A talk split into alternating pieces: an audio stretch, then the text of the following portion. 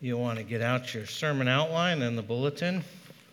Have that out so you can follow along. We are in Mark chapter two today. This is the fourth week in the Gospel of Mark. Uh, one uh, quick announcement I forgot to, to make earlier. The session's been going through this sort of planning stage. We're still in the middle of it, but we made a few decisions that the elders asked me to share with you. And one is you got an email uh, this week, uh, probably yes, Friday or, or yesterday. I don't actually remember. Kind of all blurs together. Um, that the elders pray every month, and that's coming up on Tuesday night. And uh, so we'll be praying. But if you read the email, and now you're going to have to go back and read it, um, there's something new in it. And so each month, we're going to give you a general area asking you to join us in prayer. So we usually uh, meet Tuesday nights about nine o'clock. We sort of hit our time to pray. And uh, so ask on Tuesday night at nine o'clock uh, that you would join us. And you don't have to pray for a long time, but uh, this month, we're going to be praying for our missionaries. So we'll pray for all of you and lots of other stuff, but we're going to give you sort of one group to pray for. And this month it'll be uh, our missionaries. And so they're listed there in the email, and just encourage you, if you have a time and if it gets away from you, just pretty much any time on Tuesday would be great. But we thought it would be really good if we all sort of prayed together. Additionally, four times a year, this is something new, we're going to invite you to join us at the office. And so the next one will be in November. And so we'll have our regular prayer meeting in November. I think it's the nineteenth. I'm not totally sure on the date. Um, but you'll get an email beforehand. And if you're available, you can come to the office and join us for that prayer time. And so we're going to have this sort of quarterly prayer meeting to just come and pray. We always talk about we want to be a church that prays. We want people to pray. We're going to try to make it a little bit easier. So four times a year, first one's in November. You can come and join us on a Tuesday night and uh, pray with us.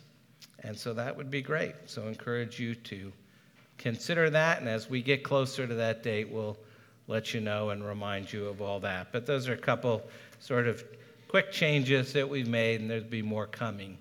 Um, so speaking of prayer, uh, let's go ahead and pray and get ready uh, to hear about more of the Gospel of Mark. So pray with me. Heavenly Father, this is your word, and we need it. We always need it. We think we know what we need, but we doubt your ability to give it to us. And we think we know the state of our own spiritual lives, but we're not willing to admit it's worse than it looks. We need to know how to come to you empty-handed. We need to know how to trust you, and we can't trust others, and we don't trust ourselves. We need to know what it is in our lives that really needs healing, and we need to trust you to heal it. Lord, forgive us. Teach us to follow Christ and to hear your word. Thank you that today we're learning once again from John Mark, a follower of Jesus, as he brings us the earliest eyewitness account of the life of Christ. Help us to hear it, understand it, believe it, and obey it. And so we pray, speak through the Gospel of Mark this morning, and by the power of the Holy Spirit, help us see Jesus. In his name we pray. Amen. Amen. Once again, we come to another story of Jesus healing somebody. And once again, it's an easy story to read over and move on because most of us have read it before, lots of times. Having already preached through both Matthew and Luke, we've already covered this story twice. And it's a great story. But once again, it's just another story. However, it's been some time since we heard it, so let's listen to it again carefully because there's more here than meets the eye. Turn with me to Mark two, first twelve verses, and hear God's word. And when he, Jesus, returned to Capernaum after some days, it was reported that he was at home. and many were gathered together so that there was no more room, not even at the door. And he was preaching the word to them.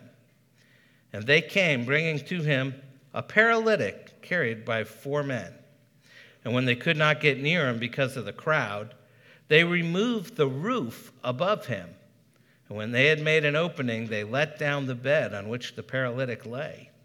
And when Jesus saw their faith, he said to the paralytic, "Son, your sins are forgiven." Now some of the scribes were sitting there questioning in their hearts, "Why does this man speak like that? He is blaspheming. Who can forgive sins but God alone?"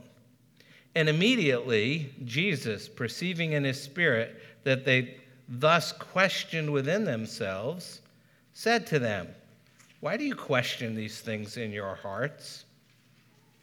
Which is easier, to say to the paralytic, 'Your sins are forgiven,' or to say, 'Rise, take up your bed and walk'? But that you may know that the Son of Man has authority on earth to forgive sins," he said to the paralytic, "I say to you, rise, pick up your bed, and go home." And he rose and immediately picked up his bed and went out before them all, so that they were all amazed and glorified God, saying, "We never saw anything like this." The word of the Lord. Thanks be to God. To understand the stories of Mark, I spoke with a high school class this morning, you have to put yourself in the story. You have to use your imagination. And that's certainly true for today's text as well. I want you to think about this with me. Imagine with me what it's like to be there. See, as a paralytic, he stares at a bleak future in the face. You see, there were no neurosurgeons back then, no specialists, no rehabilitation hospitals, no physical therapists, no medical breakthroughs on the horizon, no miracle drugs in the cabinet. Sympathy is the only prescription the community can dispense, and he's had enough of that. He doesn't want sympathy. He wants his life back. The life he has now is a horizontal one, full of bed sores and blank stares at the ceiling. It is his only priest, that ceiling. But it neither acknowledges his confessions nor hears his prayers. His spindly legs and arms form the bars to the cell that imprison him, isolating him from the rest of the world. And so he lays there alone on a three by six mat, day after day, week after week, month after month. When he runs, it's in his dreams. And his dreams always wake up to a body that can't roll over and can't go back to sleep for all the hurt the dream has brought. He's never able to rise and stretch with the morning sun. He's never able to socialize in the streets. He's never able to step out for a breath of fresh air. He's never able to walk off his frustrations. He's never able to have a change of scenery without inconveniencing a handful of people. He has to rely on others for everything, every sip of water, every bite of food, every time he has to go to the bathroom. Somebody else has to turn him and bathe him and clothe him. Dependency, humiliation, confinement, boredom, loneliness, frustration, shame, despair. Those are just a few of the entries in the thesaurus that defines life on a three by six mat. But for all the hard words, this man has one positive word that gives his life just a syllable of meaning: friends. He has four faithful friends. They've been his best friends since the days they played ball together. And even though those days are long gone, somehow, some way, they've stayed friends. They're his best friends in the whole world, and he would do anything for them if he could do anything. And now these four friends have heard some incredible news that bring them to his mat. they have news of a miracle worker.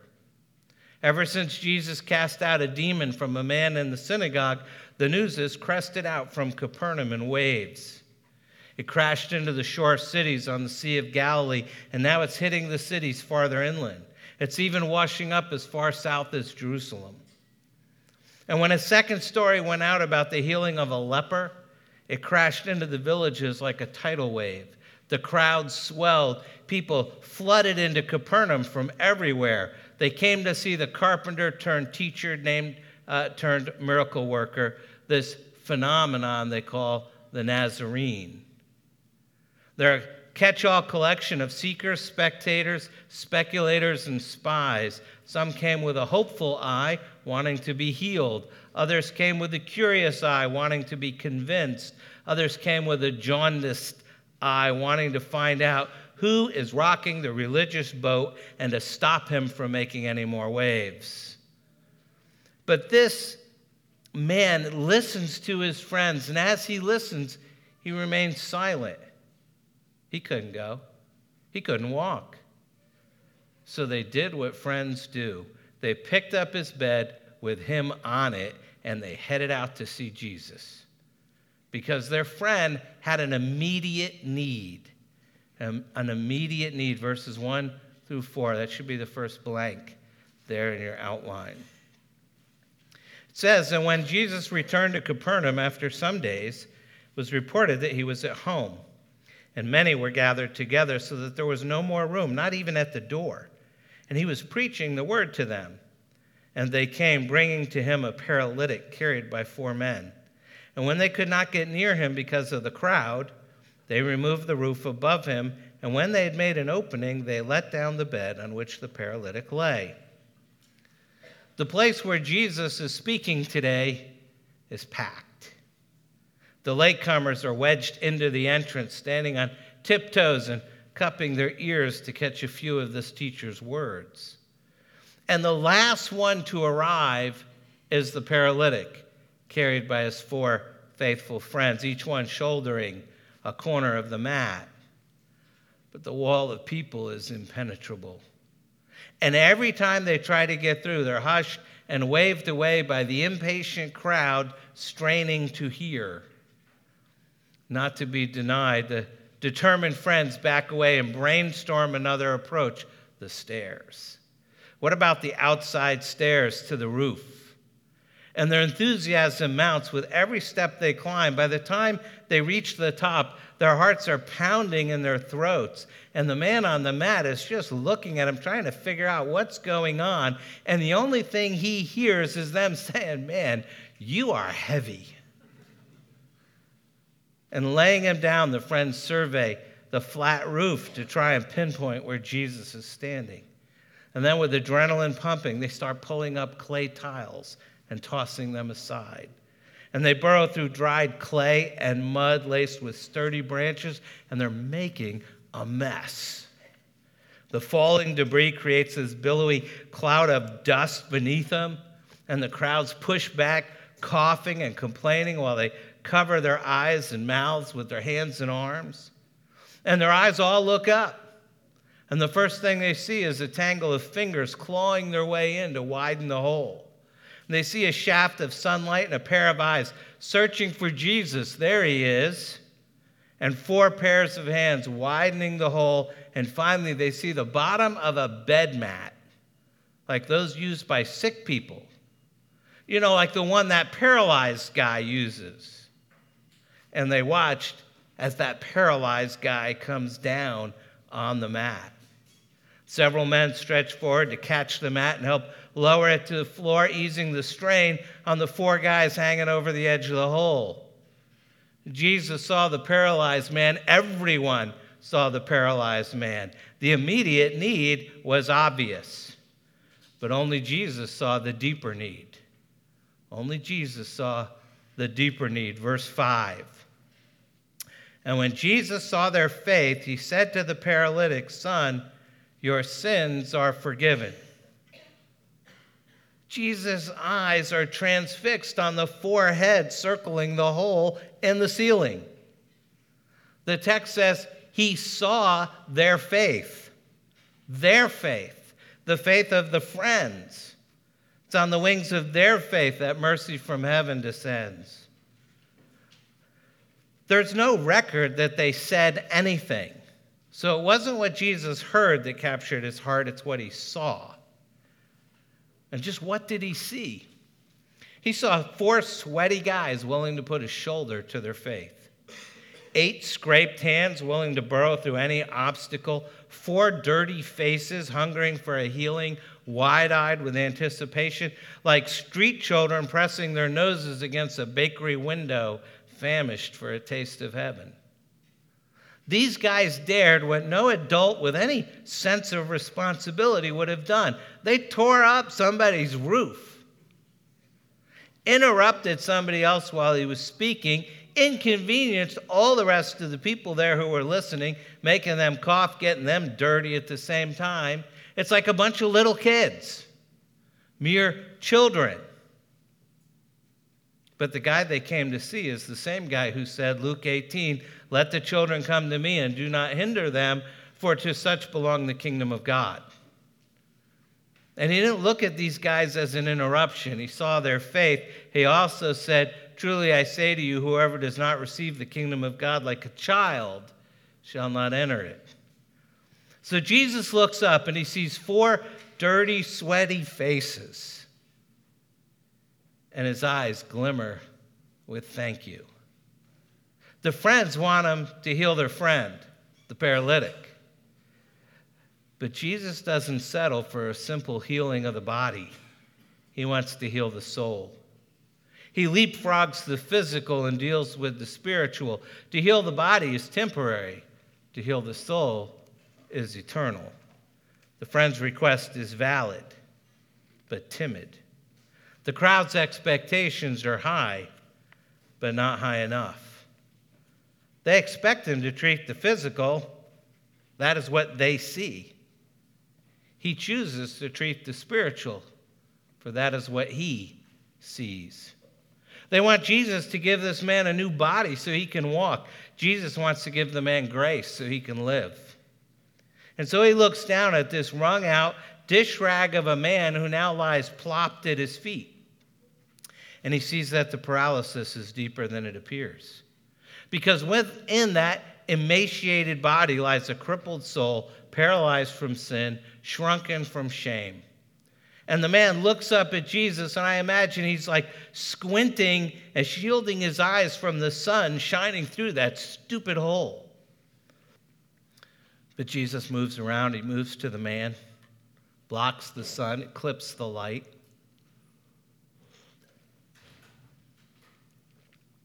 And the face of God smiles at this guy. And a sweet piece of manna from heaven falls to the man on the mat. Now everyone is expecting to hear, you are healed. Instead, the words they hear are, son, your sins are forgiven. What did the paralytic want from Jesus? Well, everybody knows. You know, I know, everybody knows. It doesn't seem that Jesus knows. Jesus walks over to him, and instead of saying, rise up, be healed, he says, son, your sins are forgiven. Now, if this guy was from Northern Virginia, he would have said something like, well, um, thanks. But everybody in the whole world except for you, Jesus, because people from Northern Virginia are sarcastic, seems to realize that's not what I want. I'm paralyzed. I have a more immediate need. And Jesus just smiles and says, no, you don't. That's the whole point. Jesus is saying, no, you don't. It's amazing. These men, they, there's no reference to guilt or sin or forgiveness. But Jesus makes that reference. Jesus is saying to him and to us, you think you know the main problem of your life, and you don't. Jesus is saying, look, I know you have problems. I know you're suffering, and I'm going to get to that. I know you've been the victim of terrible things that weren't your fault, and I'm going to get to that too. But you need to realize that the main problem in your life is never your suffering. it's your sin. But thankfully, Jesus is aggressive with grace. He comes at you and pours his grace into you if you give him even the slightest of openings. In fact, he actually creates his own openings. Faith is a gift. This man wasn't trying to believe. This man isn't trying to find forgiveness. He's not trying to find grace, but Jesus comes after him. And he knows what he's thinking, and he knows his motivation, and he knows his heart, and so he says, "Son, your sins are forgiven." I wonder, how long has he waited to hear those words? How many tears has he cried to that ceiling to look down on him, pleading for an answer to the enigma of his life? And he hears in Jesus' words, and he sees in Jesus' smile, as if to say, "My child, be of good cheer. God is not angry with you." And with quivering lips, the paralytic smiles back. He fights back the tears, but it's no use. He squeezes his eyes shut, and years of pent-up pain spill from his eyes to stream down the side of his face. Because sometimes God is so touched by what he sees that he gives us what we need and not simply what we want. But the tender mercies stroking the face of the paralytic are received as a slap in the face of the religious leaders. What they don't realize, but that Jesus does, is that they have the greater need.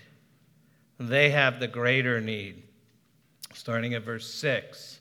See, while heaven's rejoicing, the religious leaders are too busy making mental notes to join in the dance. They reason to themselves, Jesus claims the power to forgive sins. Only God can forgive sins. Therefore, Jesus claims to be God. Precisely. That's the point. Their reasoning is correct. It brought them to the right conclusion, but it didn't bring them to Christ. What does it mean to be healed by Jesus? I mean, completely healed by Jesus.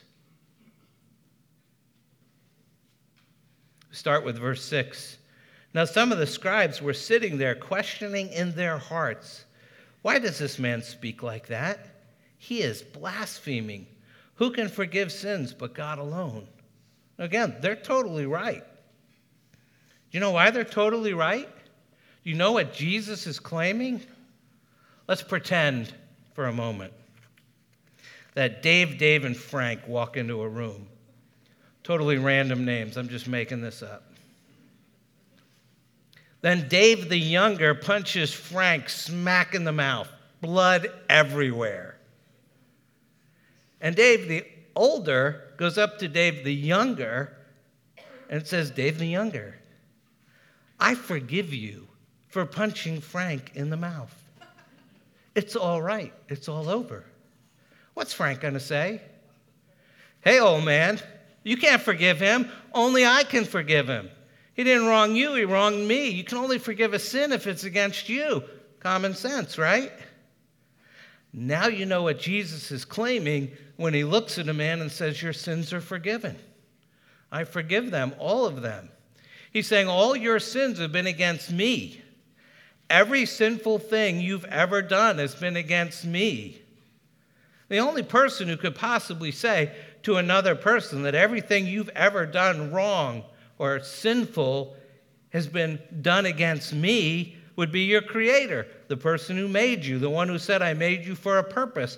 And when you violate that purpose, you're violating what I made you for. Only your creator, your Lord, can say that. And Jesus Christ, by forgiving the man, is claiming to be God Almighty. And they knew it. The religious leaders realize right away, this man is not just claiming to be a miracle worker. He's claiming to be the Lord of the universe. And how does Jesus respond? This is what's so interesting. It says, verse eight, "And immediately Jesus, perceiving in his spirit that they thus questioned within themselves, said to them, 'Why do you question these things in your hearts?'" Has anybody ever told you what you were thinking and they were right? I mean, if that hole in the roof teaches us anything, it's that faith is what brings a person to Jesus, not mere intellectual reasoning.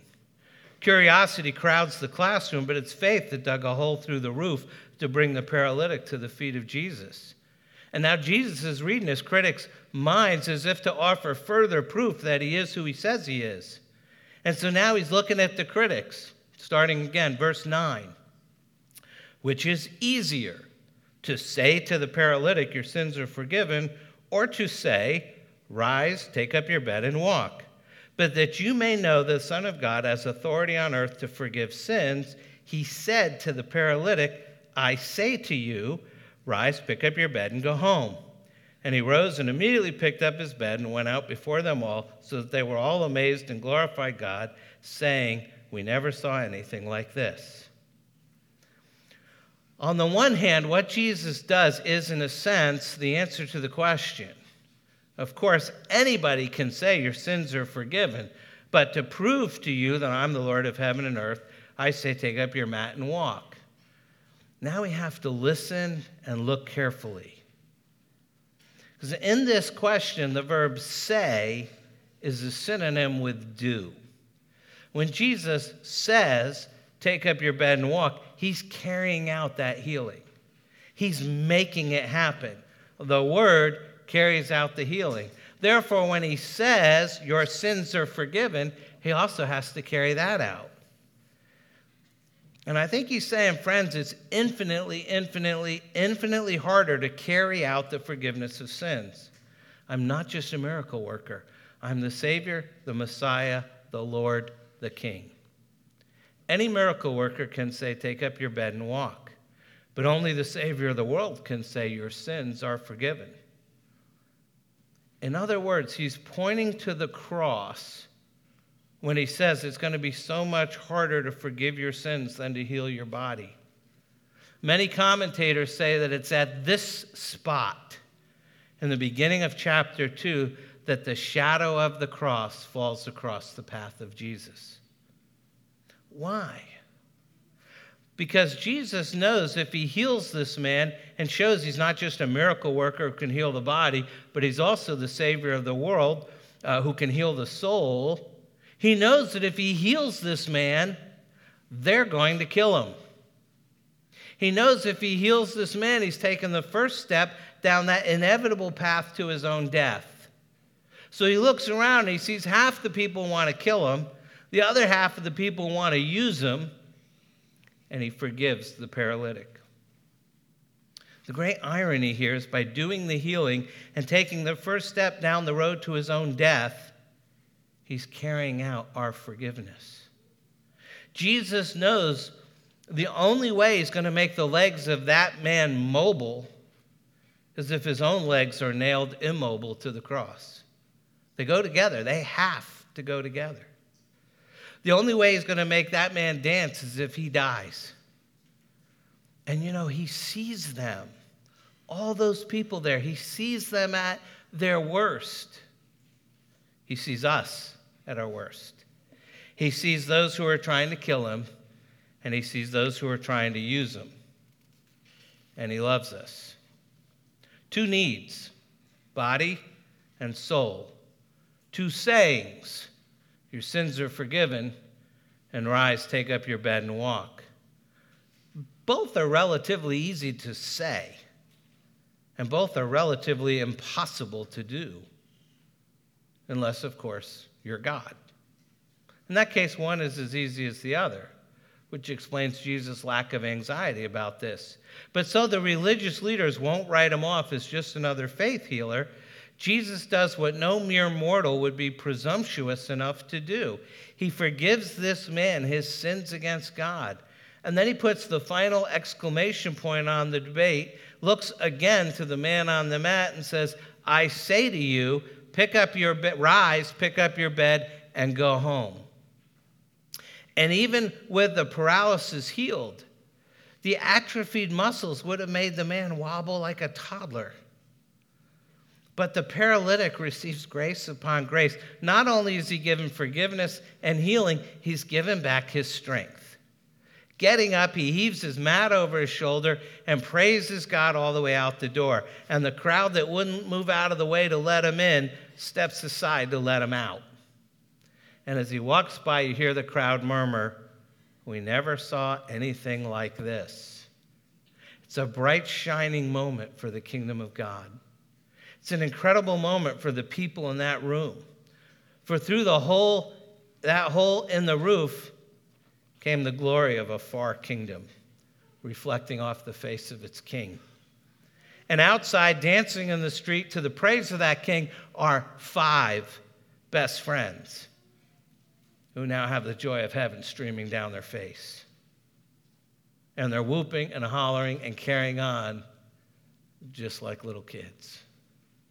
But the story isn't over, because the stories of Jesus aren't just good stories.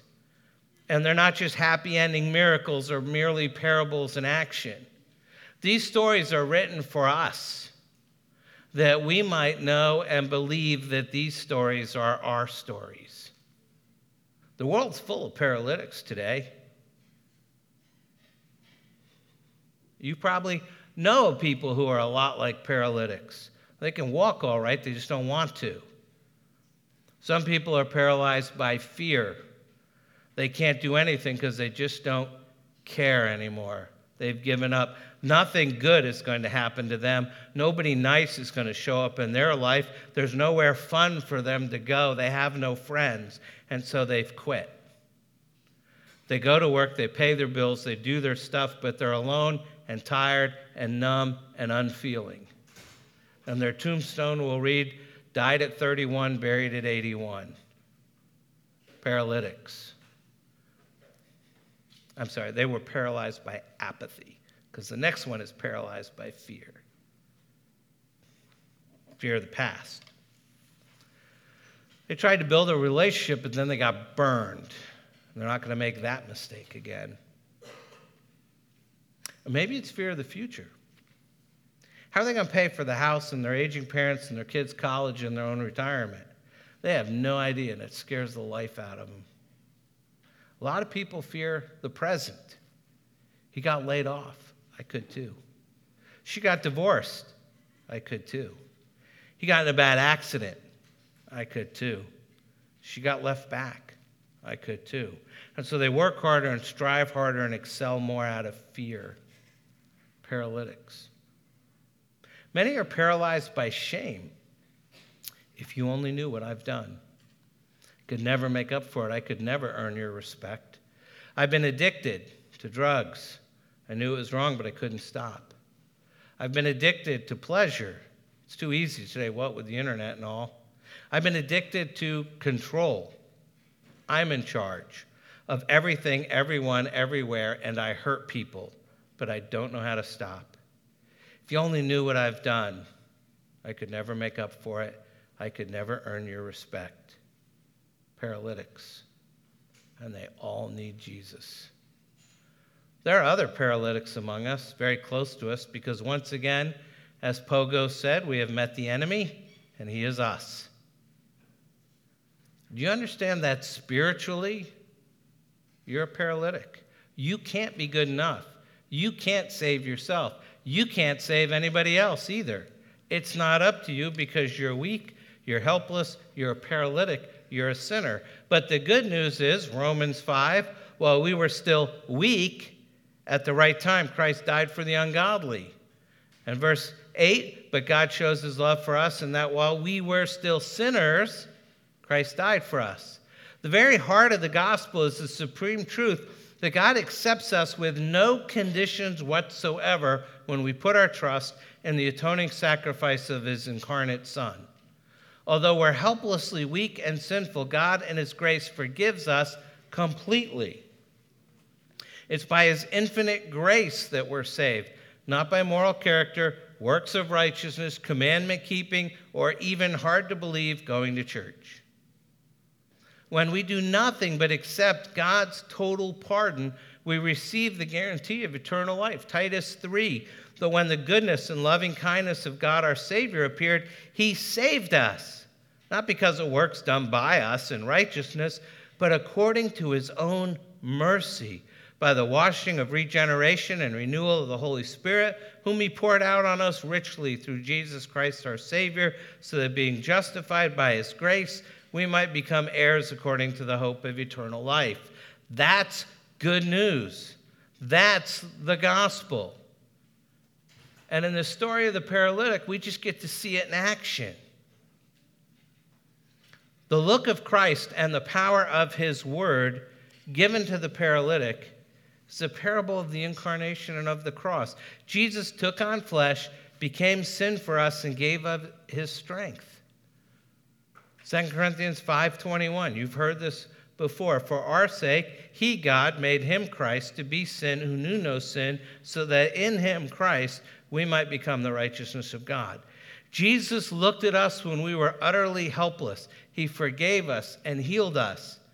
And as we see what Jesus did for this paralytic lying immobile in the dust, his radiant smile and gentle words washing over a man who can't do anything for himself, we see what he did for us.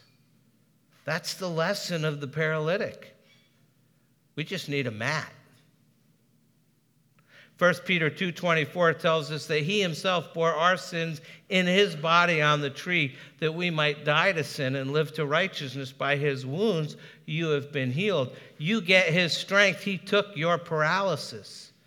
Ephesians two reminds us, but God, being rich in mercy, because of the great love with which he loved us, even when we were dead in our trespasses, made us alive together with Christ. By grace you have been saved. Because remember, Jesus didn't come to make bad people good.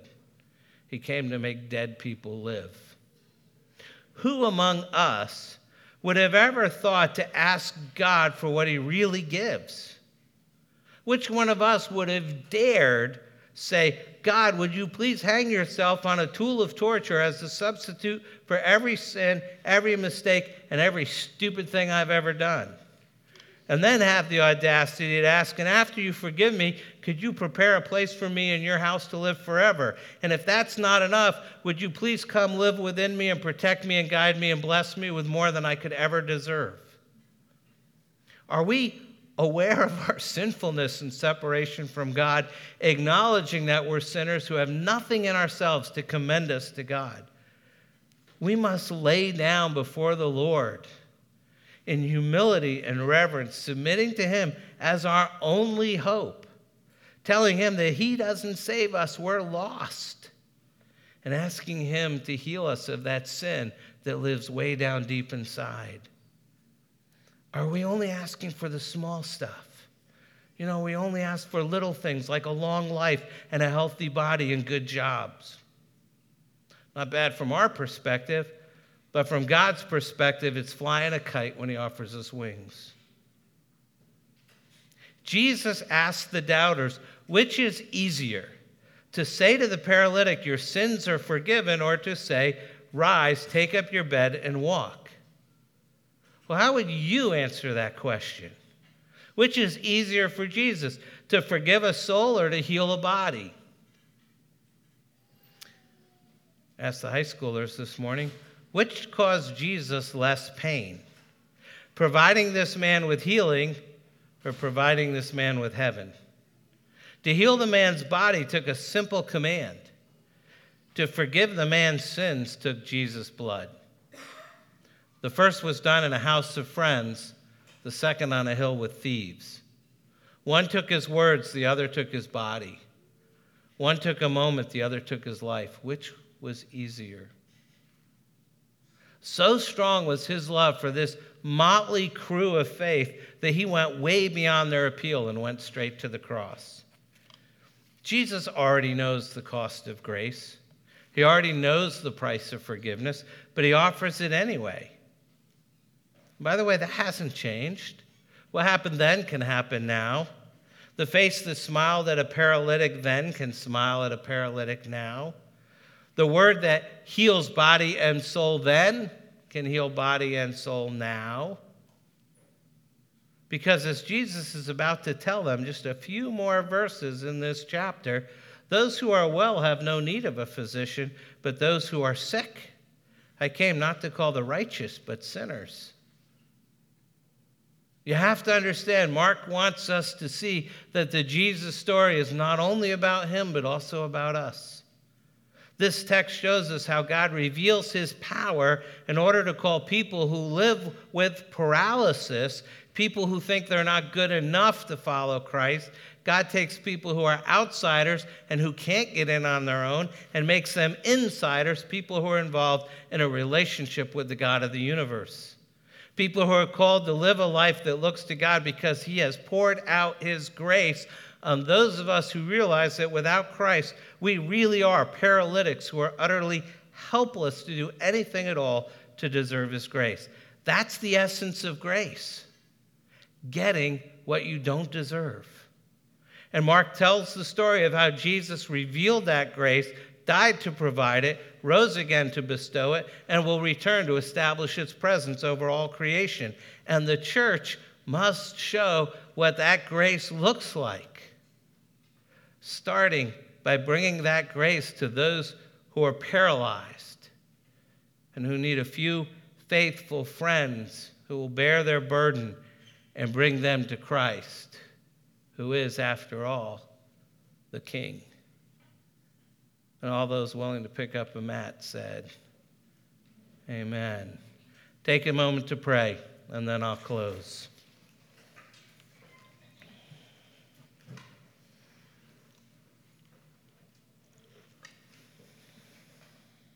Let's pray together. Our Lord and our God, thank you that once again you have spoken to us by your Son. Open our eyes that we might see our sin and then see our Savior. Lord Jesus, we don't know how bad off we really are. We're paralyzed people. Through apathy, fear, and shame, we're bound to mats of our own making. Father, we thank you for giving us a healer, a real healer, a healer who can heal our immediate needs, our deepest needs, and our greater needs. We thank you that the healing never comes the way we expect. We always go about thinking this is the main place we hurt, and you always take us to some other place. We thank you that you're the one we can trust, however, because by your wounds we are healed.